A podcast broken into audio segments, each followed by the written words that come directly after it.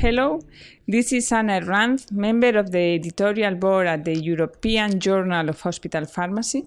I am speaking with two presenters of the seminar Can European Wide Hospital Pharmacy Standards Work in Reality?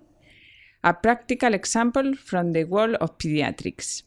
This seminar describes the approach adopted in their country as an example the speakers will illustrate the concept of generic principles of good practice and consider standards for a specific situation, such as specialist pharmacy in pediatrics and nutrition.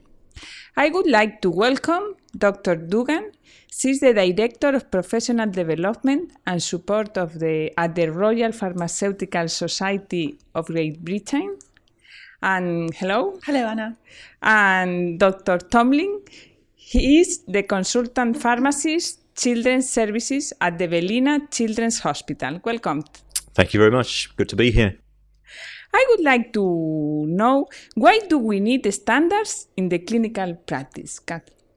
Oh, thank you, Anna. I think it's useful when we think about issues as broad as professional standards to have a little look back at how we've got to where we are today. And if you think about in the UK, around the 1970s, there was a real big issue about medicines being missed on the wards, medicines really not being taken or given when they were needed.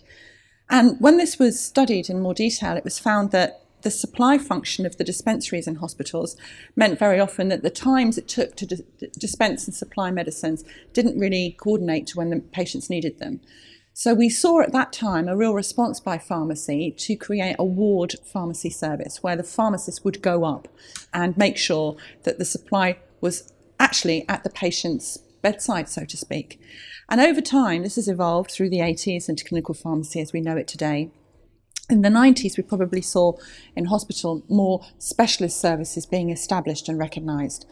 And then throughout the 2000s, we saw more regional specialist um, centres uh, where it was being coordinated better.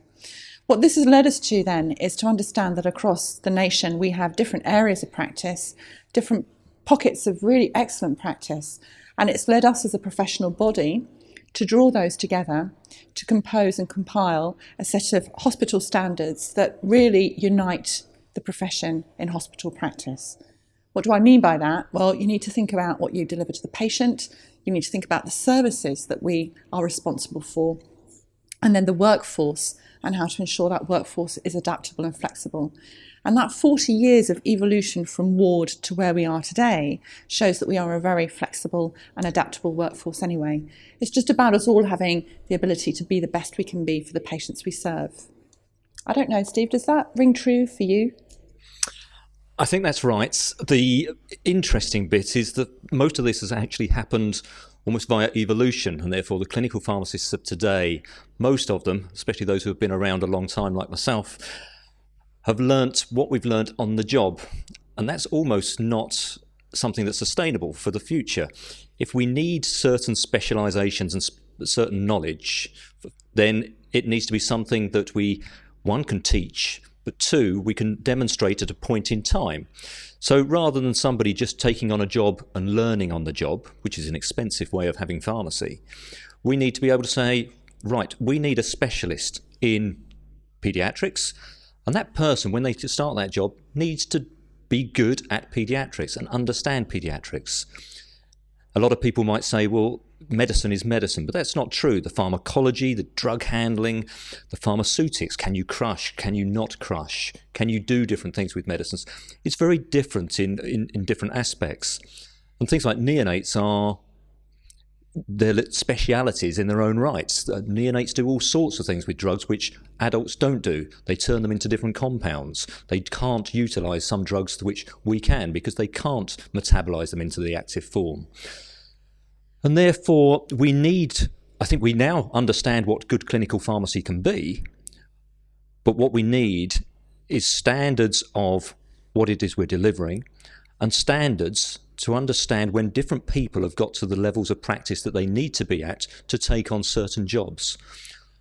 That gives us several things. It gives us something that's aspirational for people working up the system so they actually understand what they're trying to be rather than just developing via osmosis almost. They actually know what they're trying to achieve. But potentially more importantly, it makes the rest of the healthcare profession understand who they're dealing with. That's doctors and nurses. So they need to know whether they're talking to a junior doctor or a specialist. I because you ask different people different questions. You know, if you know you're you've got a junior general pharmacist in front of you, you're unlikely to ask them about the pharmacokinetics of something in a neonate. Why should they know? You're not going to get the answer that you want. Therefore, there is something about establishing what we are in terms of practice. And almost more importantly than that is the fact that the public understand what we are. That's important for the profession. If you're going to be a professional, somebody needs to know what you're a professional at in some ways. And therefore, if, the, if they want to speak to the senior pediatric pharmacist, they need to know that they've got the senior pediatric pharmacist and that that a person is accountable for what they're saying. And therefore, the whole development that's gone over the years, I think, has been very important. But now is the time to define what we are and what we're delivering and how we get to those different points in time for everybody's sake. I agree, Steve. I think the thing for me is that not only should we have professional standards, and this in this instance we're focusing on hospital. So let's talk about hospital right now. But from my perspective, actually, we need standards across the whole profession. They they serve to unite us and also to explain and articulate differences in practice across sectors. So, whilst, of course, from the professional body perspective, we're interested in professional standards for the whole profession, so we can articulate how hospital is similar to, but also is different from the different sectors. What you're also talking about, Steve, is having some articulated and clear professional standards for an individual. And what we've heard from our members and from the whole profession is that people want to know um, they want a career map in front of them. They want to know what it is they need to be able to know and do the experiences that will count for their professional development and progression, and also how they need to behave at different levels of practice. They want to know that so that they have a clear route map, so to speak. They want to build a framework and a portfolio that helps them demonstrate that. And they want it not only for them, themselves and their attainment and their progression, they actually want it, and I've heard this across the board, to demonstrate to their patients they can be the best they can be for patient care. And I think that's very laudable. And I think what the professional body needs to do is pull out what's really good about paediatric pharmacy, what's really good if you're a cardiac pharmacist, what's really good if you're a QA pharmacist, all of the areas of practice in hospital. We need to articulate what you need to be able to know and do, the experiences you need, and how you behave at different levels in those areas. And we need to also, um, I think, do the same for generalist practice that spans community because where these paediatric patients live is the community. Where they come in for specialist care is the hospital. And the care and the way that's changing over time is going to make that even more apparent. Mm. So, as a professional body, we have a duty to say what the professional standards would be for each individual. We also have a requirement placed upon us, I would argue, to provide the support, the networks, the tools, the frameworks, so that everybody, wherever they're practicing, can access those and be the best they can be for patient care. And in that way, I think there's this virtuous circle. We've come 40 years, if you like, from ward pharmacy to developing standards, but perhaps in our own pockets of practice, to now being able to articulate these from a professional perspective. So we kind of equalise practice and also provide some aspiration in the system as well, so that where practice is perhaps at the cutting edge, you're not leaving that out on its own. You're really recognising how that benefits patients and the public. Thank you very much. This is very interesting for the rest of the European countries mm-hmm. as a model, and I think EAHP is the ideal place to discuss these standards and to improve the care we give to the patients as pharmacists, and also the importance of having these standards across all the healthcare settings, not only hospitals, but also in other settings. You've summed that up very nicely, but I would like to just add, in some ways, to, to finish this off. Within paediatrics, we have found particular problems in certain areas of, of, of care, and I think where we've been working with the professional body, who have now come up with some good hospital standards about what we should be doing in terms of normal hospital practice. We now need to start looking at all the different aspects that we're looking at to bring it to life for an individual patient. And one of the examples we've been looking at is parenteral nutrition in pediatrics, which is a very complex area, both in terms of manufacturing, but also in terms of clinical care. And there are European standards for what a child should get in terms of their, their nutritional requirements. What there aren't is any standards around how that is delivered.